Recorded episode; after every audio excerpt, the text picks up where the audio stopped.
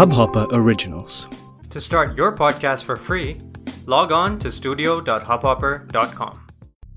This episode is sponsored by Blue Microphones. Head on to community.hubhopper.com to check out their amazing range of products. The Blue microphone consists of the Blue Voice technology, which produces clear broadcast quality sound for podcasting and is compatible with both Mac and Windows. The Blue microphone range is highly recommended for all podcasters. ना कसूर ना फतूर ना कसूर ना फतूर बिना जुर्रम के हजूर मर गए ना कसूर ना फतूर बिना जुर्रम के हजूर मर गए हाँ याद आया? नहीं भी आया होगा तो इस पूरी वीडियो में हम इसी गाने को याद करने वाले हैं। अब इससे पहले कि मैं कुछ और बोलूँ या कुछ और कहूँ मैं चाहती हूँ कि आ, मुझे लेबल ना करके मैं ये बता दूँ। मैं चाहती हूँ कि मुझे लेबल ना किया जाए और मैं ये बता दूँ कि साहित्य लिखाई अदब लिटरेचर कहीं से भी निकल सकता है। और जब वो कहीं से भी निकलता है तो फिर वो फ़िल्में हों, वो किताबें हों, या वो दिल हो, तीनों चीज़ें एक ही होती हैं ना? तो आज मैं कुछ ऐसे, मैं कुछ ऐसी चीज़ के बारे में बात करने वाली हूँ, जो थोड़ा सा मैच नहीं खाती है मेरे बड़ा ही संजीदा डिमीनर से। वो इसलिए क्योंकि कला जो होती है वो कहीं से भी निकल सकती है और वही उसकी ख़ास बात होती है। वो किसी भी ज़रिए से, किसी भी माध्यम से, किसी भी स्रोत से हम तक पहुँच सकती है। तो एक ऐसे लिखाई के मास्टरपीस के बारे में मैं आज बात करूँगी, जिसका नाम हम सबने सुना हुआ है। हम सब बहुत नाचे भी हैं उस पर, बहुत गाया भी है उसे, लेकिन समझा बहुत कम है। गाना बीड़ी जलाई ले। मुझे पता है, इस पॉइंट ऑफ़ टाइम पर आप में से बहुत लोग समझ रहे होंगे, ये थोड़ी सी पागल है थोड़ी सी क्रेजी है। वो मैं मानना चाहूँगी कि मैं हूँ।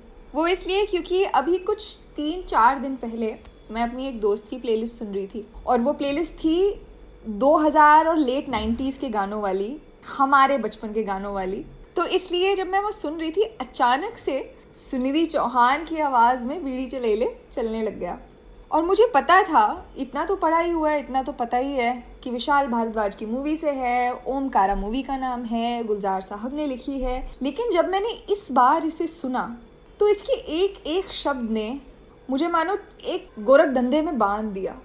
वो क्यों? वो इसलिए क्योंकि ये पूरा गाना अपने आप में एक शब्दकोश है। अपने आप में ये वोकेबलरी से इतना भरा हुआ है, इतना रिच है, इतना लबरेज है, कि मुझे लगा कि इसके बारे में बात क्यों नहीं हुई आज तक? और मैंने बहुत रिसर्च भी की और मुझे बहुत अजीब बात ये लगी कि इसके बारे में किसी ने आज तक बात नहीं करी despite the fact that it is a masterpiece in lyricism ये अपने आप में एक पूरी इंसाइक्लोपीडिया है, अगर आपको लिरिसिज्म एज एन आर्ट समझना है। वो क्यों? देखते हैं। तो मैं, वृंदा वैद आप सबका इस पॉडकास्ट में, सुखन में, स्वागत करती हूँ। और आज हम बहुत सारे दायरों को तोड़ कर मरोड़ कर फेंक देंगे और अपने आप को ये एहसास दिलाएँगे कि लिखने का कोई दायरा नहीं होता। लिखने की कोई लिमिटेशन नहीं होती है। और ये गाना जो है, ये हमें वो सिखाएगा। तो थोड़ा सा अगर मैं इसका बायोडेटा दे दूँ तो विशाल भारद्वाज, जो कि इंडियन शेक्सपियर के नाम से भी मशहूर है, उनकी फ़िल्म का ये गाना है, ओमकारा का गाना है, गाया सुखविंदर सिंह और सुनिधि चौहान ने है, और लिखा गुलजार साहब ने है। पिक्चराइज किया गया है बिपाशा बासु, विवेक ओब्रॉय, सैफ अली खान, करीना कपूर और अजय देवगन पर। लेकिन ये गाना ही क्यों मैंने चुना पूरी मूवी में से? मुझे लगता है कि, और मैं ये उम्मीद कर रही हूँ कि आप में से बहुत सारे लोगों ने ओमकारा देखी होगी। ओमकारा ओथेलो का, शेक्सपियर के एक प्ले का अडेप्टेशन है। और भारद्वाज जी बड़े फ़ेमस हैं। ये एक बड़ी अजीब तरीन चीज़ करने के लिए जो कि है शेक्सपियर को इंडियन कॉन्टेक्स्ट में समझकर उसे अडेप्ट करना। बहुत मुश्किल काम है, क्योंकि पहली बार शेक्सपियर समझना बहुत मुश्किल है, और उसके बाद समझ कर उसे एक बेहद अलग ज़मीन पर उतार कर रख देना बहुत मुश्किल काम है। तो इसलिए आज हम बीड़ी जलैले के बारे में इसलिए पढ़ रहे हैं, क्योंकि अक्सर कहा जाता है कि ये एक आइटम सॉन्ग है। ये एक आइटम सॉन्ग इसलिए कहा जाता है क्योंकि इसमें पिक्चराइजेशन जो है, वो एक नाचने वाली के कैरेक्टर पर की गई है और ये गाना जो है, वो गा रही होती है और उसके आसपास जो है, नशे में धुत लोग घूम रहे होते हैं। तो ये जो एक ग्राउंड है, इसकी प्लेसमेंट जो हुई है, वो उत्तर प्रदेश के बीचों बीच हुई है। तो शेक्सपियर को जो है, भारद्वाज जी ने उत्तर प्रदेश के बीचों बीच लाकर रख दिया है। और न सिर्फ़ उत्तर प्रदेश आकर खड़े हो गए हैं। लेकिन एक पूरी कहानी ऐसे बताने की कोशिश की गई है, जैसे कि बहुत सारी चीज़ें जो हैं एक एक एक एक एक एक कर कर धागों में पिरोई जा रही हैं साथ के साथ। जब आप ओमकारा देखेंगे, आपको इस चीज़ का पूरा पूरा एहसास होगा। ओमकारा की अगर मैं आपको थोड़ी सी कहानी बता दूँ तो उसकी बहुत ढील ढाल वाले नज़रिए से अगर देखा जाए तो कहानी कुछ ऐसी है कि एक एक डॉन होता है, एक गुंडा होता है यूपी का, बहुत ताकतवर। उसकी पॉलिटिकल अफिलिएशन जो होती है या उसकी, जिन लोगों से उसकी बोलचाल होती है, उठक बैठक होती है, वो बहुत ही ताकतवर और बहुत ही पावरफुल होते हैं।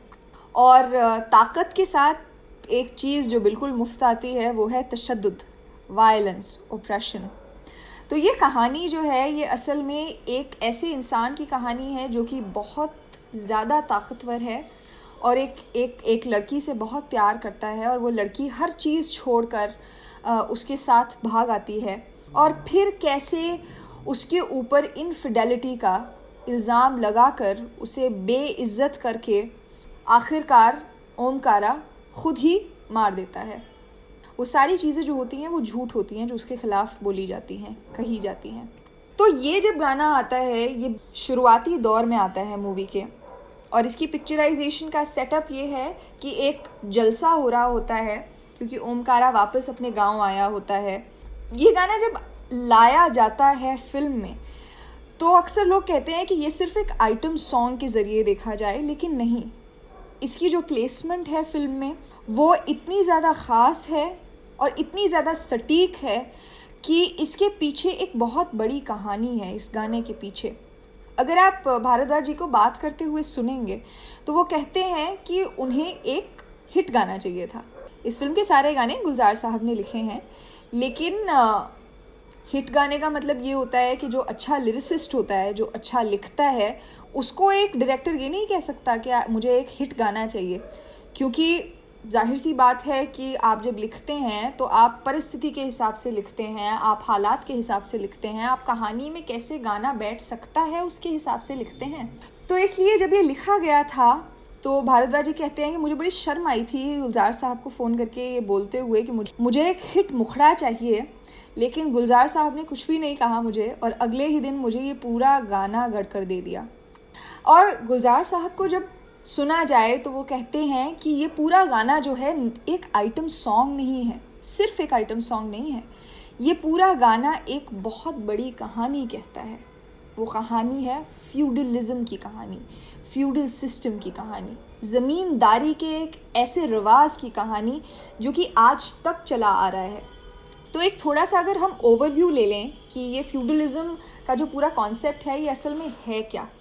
फ्यूडलिज्म का जो सतही तौर पर मानी होता है, वो ये होता है कि पहले ज़माने में, पार्टीशन के वक्त से पहले वाले ज़माने में, ज़मींदारी का सिस्टम बहुत ज़्यादा जड़ करा हुआ था, बहुत प्रेवलेंट था। और वो ज़मींदारी का सिस्टम क्या था कि एक शख्स के पास बहुत बहुत सारी ज़मीन होती थी और वो कुछ कुछ कुछ कुछ छोटे छोटे किसानों को साथ में लाकर उस ज़मीन को उन्हें कर्ज पे दे देता था और वो वहाँ पर फ़सल काटते थे, बोते थे, हर चीज़ करते थे। तो एक तरीके से किसानों की वो ज़मीन नहीं होती थी, लेकिन उनके ऊपर पूरी पूरी ज़िम्मेदारी होती थी और लाजिम होता था उनका उस ज़मीन को अपनी पूरी जो है शिद्दत से सींचना, बोना, फ़सल काटना। तो इसी तरीके से अब चूँकि ज़मीन उन्हें दे दी जाती थी, सारी चीज़ें उन्हें ही करनी होती थी। बहुत ऐसे वाक्य भी होते थे कि जब उन्हें कर्ज लेना पड़ जाता था, बीज खरीदने के लिए, कीटनाशक खरीदने के लिए इंसेक्टिसाइड फेंकने के लिए तो ये सारी चीज़ें जो होती थी, ये फ़सल कटने तक इतनी उनके ऊपर हावी हो जाती थी, इतना कर्ज उनके ऊपर चढ़ जाता था कि अंत में वो क्या समझते थे, आसान करना, मर जाना।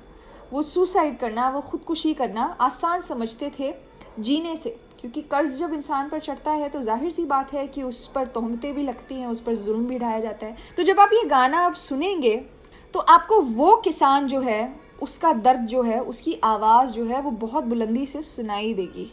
और उसके ऊपर किया हुआ तशद बहुत बुलंदी से सुनाई देगा, वो वायलेंस बहुत बुलंदी से सुनाई देगा। तो ये जो बातचीत है, ये असल में बिपाशा के कैरेक्टर में और विवेक और सैफ के कैरेक्टर में नहीं है। ये एक किसान के कैरेक्टर में और एक उसकी माशूका या उसकी बीवी या उसकी पार्टनर के कैरेक्टर में ये बातचीत की जा रही है।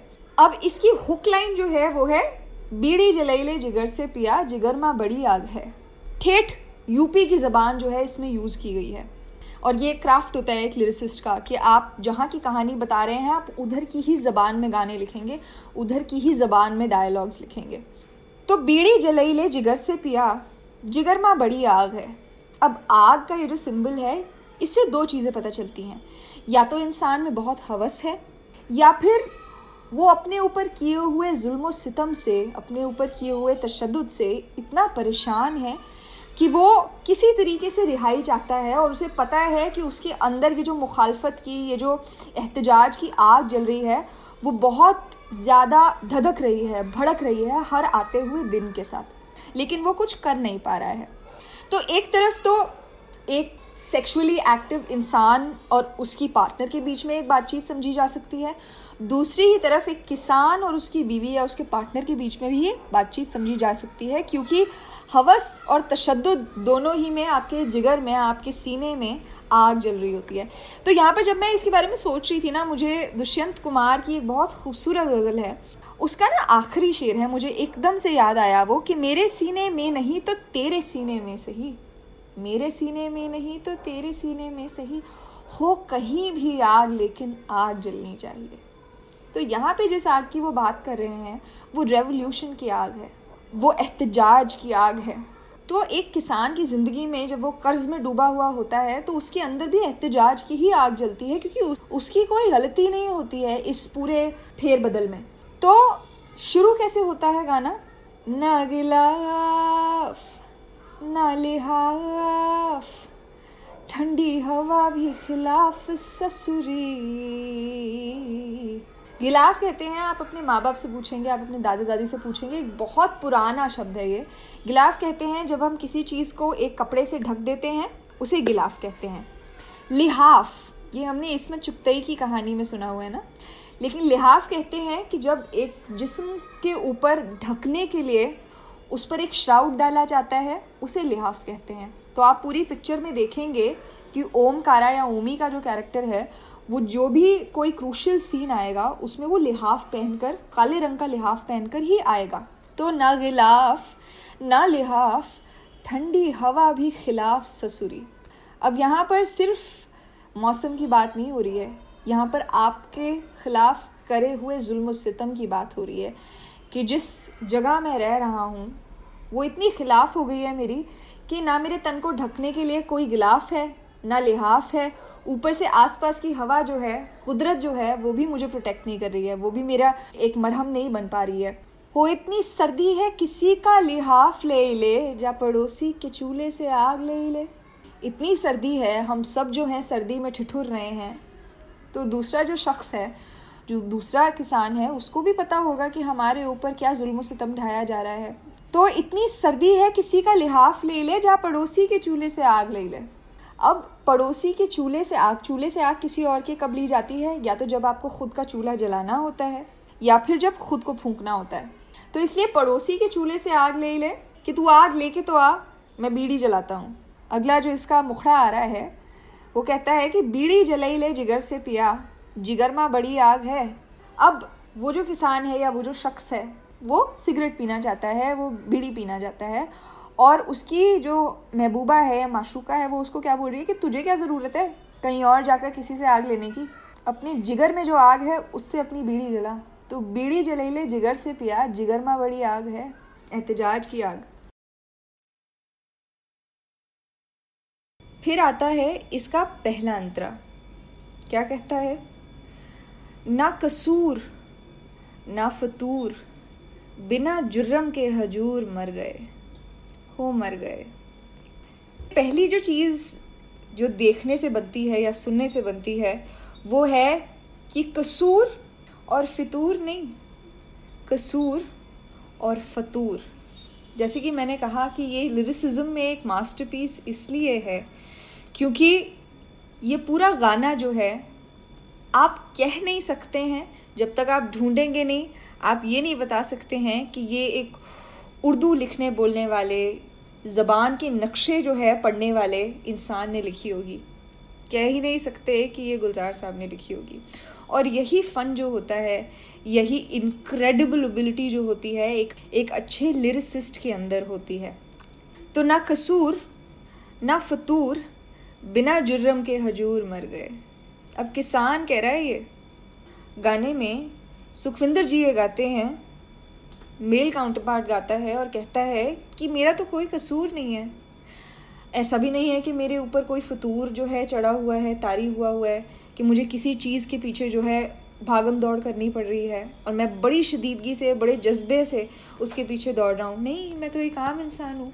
तो ना कसूर, ना फतूर, एक आम इंसान कौन होता है? उसमें कोई जुर्म करने की हिम्मत नहीं होती है।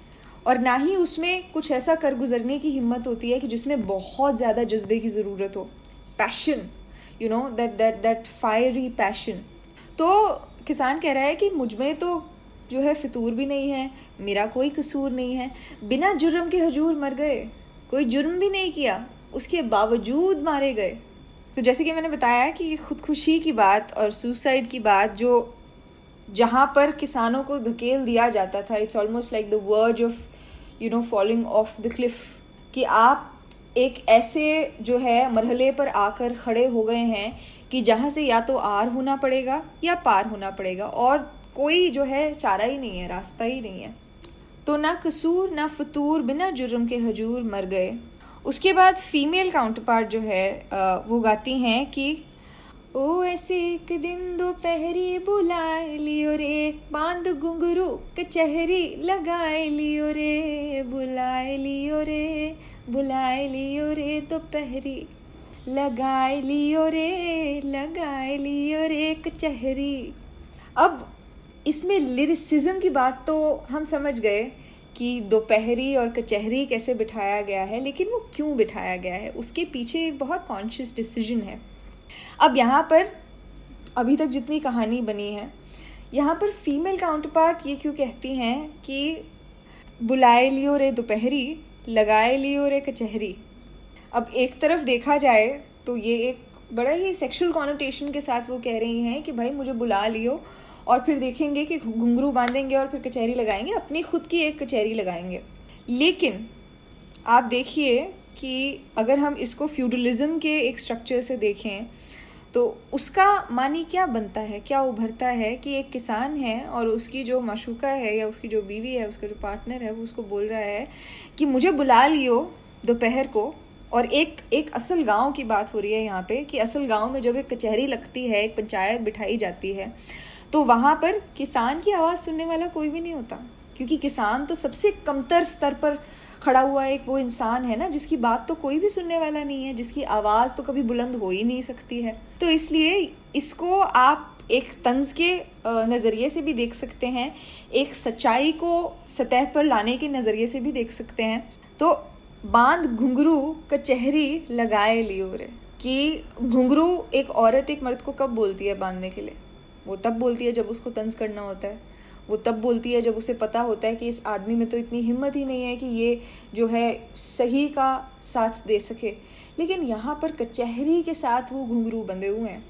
मतलब कि पंचायत, जिसके पास गाँव की सबसे सर्वश्रेष्ठ होती है और ताकत होती है, असल में उसकी सच्चाई क्या है?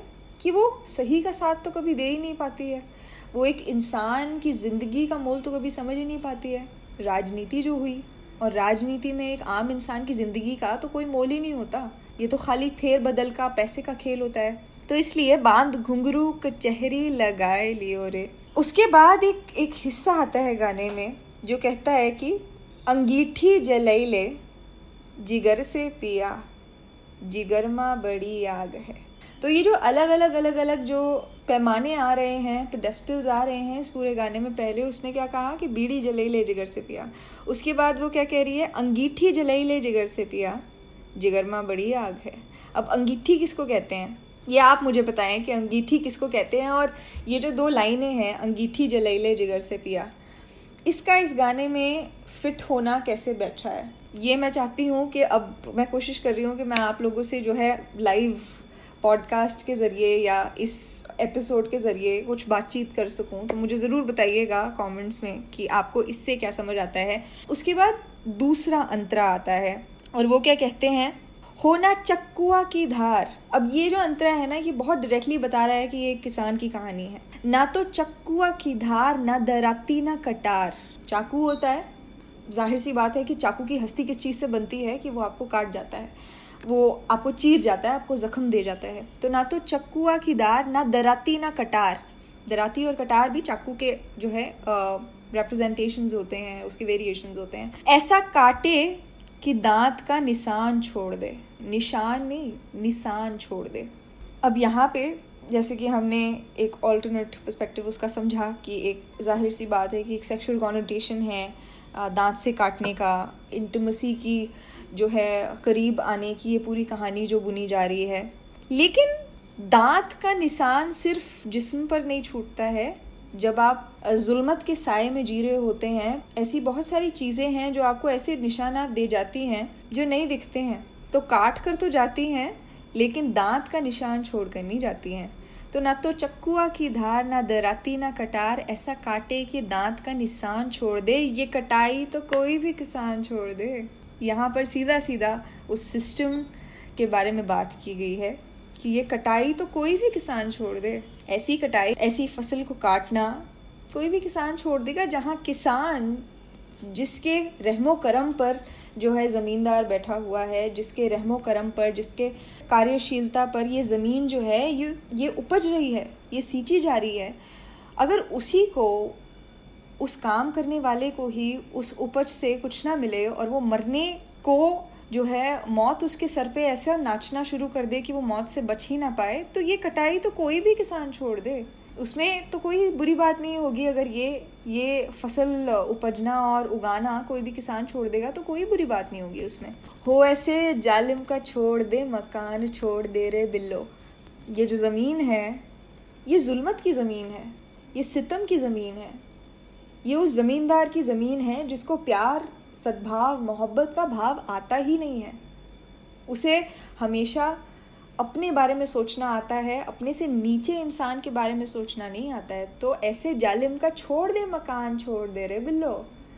ऐसे जालिम का छोड़ दे मकान, ज़मीन छोड़ दे उसकी। ना बुलाया, ना बताया, ना बुलाया, ना बताया, वाने नींद से जगाया, हाय रे। ऐसा चौक के लिहाफ में नसीब आ गया। हो वो इलायची खिलाई के करीब आ गया। तो ना बुलाया, ना बताया, वाने नींद से जगाया हाय रे। किसान के ऊपर जब एक बुरी चीज़ साया डालने वाली होती है या इंसान के ऊपर जब एक बुरी चीज़ साया डालने वाली होती है, उसको ना कोई बताता है, ना कोई बुलाता है। बस नींद से झकझोर के उठा दिया जाता है उसको। एक सुकून भरी ज़िंदगी से जो है, हिलाकर तड़पा कर उसे कहा जाता है कि अब तेरी ज़िंदगी दूसरी है, अब तुझे ये जीनी है। तो ना बुलाया, ना बताया वा ने नींद से जगाया, उसने नींद से जगाया, हाय रे। ऐसे चौंक के लिहाफ में नसीब आ गया। अब इस पूरे सेटअप में, इस पूरी कहानी में ये भी याद रखना है कि हमने कहानी शुरू कहाँ से की थी? गिलाफ और लिहाफ से और ठंडी हवा के खिलाफ होने से। तो इसलिए सर्दी का मौसम तो है ही ना इस गाने में। तो इसलिए उस सर्दी, उस कुदरत का आपके ख़िलाफ़ हो जाना, उस लिहाफ का ओढ़ लेना जो है, उस पर ये गाना ख़त्म होता है कि ऐसे चौक के लिहाफ में नसीब आ गया, वो इलायची खिलाई के करीब आ गया। इलायची खिलाई के माने? इलायची कब खिलाई जाती है कि जब आप तरोताज़ा होना चाहते हैं और तरोताज़ा तब होता है इंसान जब उसे किसी के करीब जाना होता है या किसी और को उसके करीब आना होता है। लेकिन इलायची का ये जो मेटाफर है कि एक ऐसी चीज़ जो खिला के, जो चखा के, जिसके नशे में दूसरा इंसान आपके करीब आ जाता है। तो वो नशा क्या होता है? पैसे का नशा। पैसा जो होता है, हम सबकी ज़रूरत होती है, हम सबकी जो है आवश्यकता होती है पैसा। तो इसलिए जब तो इलायची जो होती है, वो क्या होती है? पैसा होती है। पैसा एक ऐसी चीज़ है जो आपको किसी के करीब भी बहुत जल्द कर देती है और किसी से दूर भी बहुत जल्द कर देती है और एक एक एक जिस्म को, आपकी रूह को, आपके दिमाग को तरोताज़ा करने वाली चीज़ है। क्यों? क्योंकि वो एक नशा है। और इलायची जो होती है, वो कब खाई जाती है? जब आप बीड़ी पी लेते हैं, आपकी बीड़ी ख़त्म हो जाती है, आपकी सिगरेट ख़त्म हो जाती है तो आपके मुँह की जो एक एक गंध होती है, उसको ठीक करने के लिए इलायची खिलाई जाती है। तो आप देखिए कि कितने सारे मानी जो हैं एक साथ बाँध दिए गए हैं, कितने सारे धागे जो हैं वो एक ही कपड़े में पिरो दिए गए हैं। उससे एक अलग कारीगरी निकल कर आती है। जब भी आप ये पढ़ेंगे, एक अलग चीज़ निकल कर आएगी उसमें से, एक अलग इंटरप्रिटेशन निकल कर आएगी। और आखिरी में, कोयला जले ले जिगर से पिया, जिगर माँ बड़ी आग है। बीड़ी अंगीठी, कोयला। ये तीन चीज़ें। जलानी है तुम्हें, क्योंकि तुम्हारे दिल में, तुम्हारे मन में वो आग है।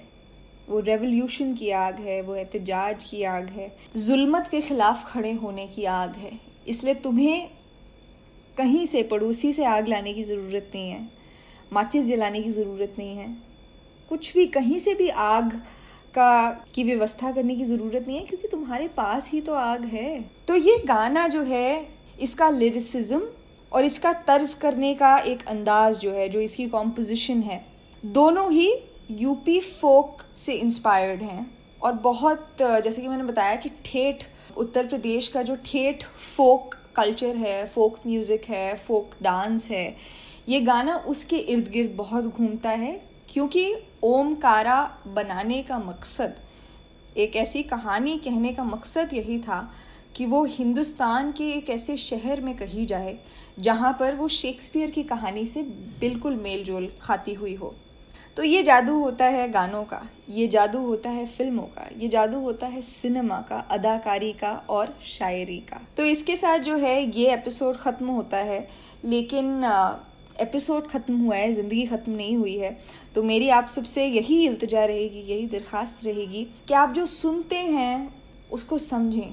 क्योंकि म्यूज़िक जो होता है, संगीत जो होता है, मौसीकी जो होती है, वो सिर्फ़ एक तर्ज से नहीं बनती है। वो अल्फाज से ज़्यादा बनती है। अल्फाज नहीं होंगे तो फिर जो है मौसीकी किस चीज़ में ढाली जाएगी? और इसी तरीके से मौसीकी नहीं होगी तो अल्फाज किस चीज़ में ढाले जाएँगे? तो ये दो बहनें हैं। जो एक दूसरे के बिना जो है, बिल्कुल नामुकम्मल हैं।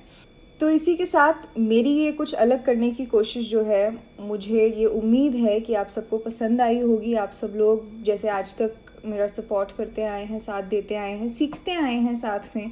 हाँ हम सब साथ में सीखते रहेंगे और बहुत सारी चीज़ें सीखने को आ रही हैं।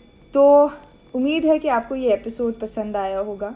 अगर आप मुझसे जुड़ना चाहते हैं तो मेरा इंस्टाग्राम हैंडल है वृंदा हयात वैद और उसके अलावा मैं और बहुत सारी जगहों पर हूँ, पर अनफॉर्चुनेटली एक्टिव नहीं हूँ, लेकिन करम रहा तो ज़रूर आप मुझ तक और मैं आप तक पहुँच पाएँगे। इसके ही साथ मैं आपसे विदा लेती हूँ और ये उम्मीद करती हूँ कि आप अगली बार जब एक गाना सुनेंगे तो उसे बेहतरीन तरीके से समझेंगे भी।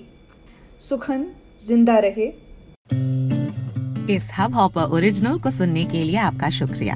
अगर आप भी अपना पॉडकास्ट लॉन्च करना चाहते हैं तो हब हॉपर स्टूडियो वेबसाइट पे रजिस्टर करें और एक मिनट के अंदर अंदर अपना खुद का पॉडकास्ट लॉन्च करें। यही नहीं स्टूडियो देता है आपको पूरी आज़ादी कहीं भी, कभी भी अपना पॉडकास्ट लॉन्च करने की सिर्फ़ तीन आसान स्टेप्स में। तो साथ में अपना पॉडकास्ट शुरू करने के लिए तैयार just hop on Hub Hopper simply content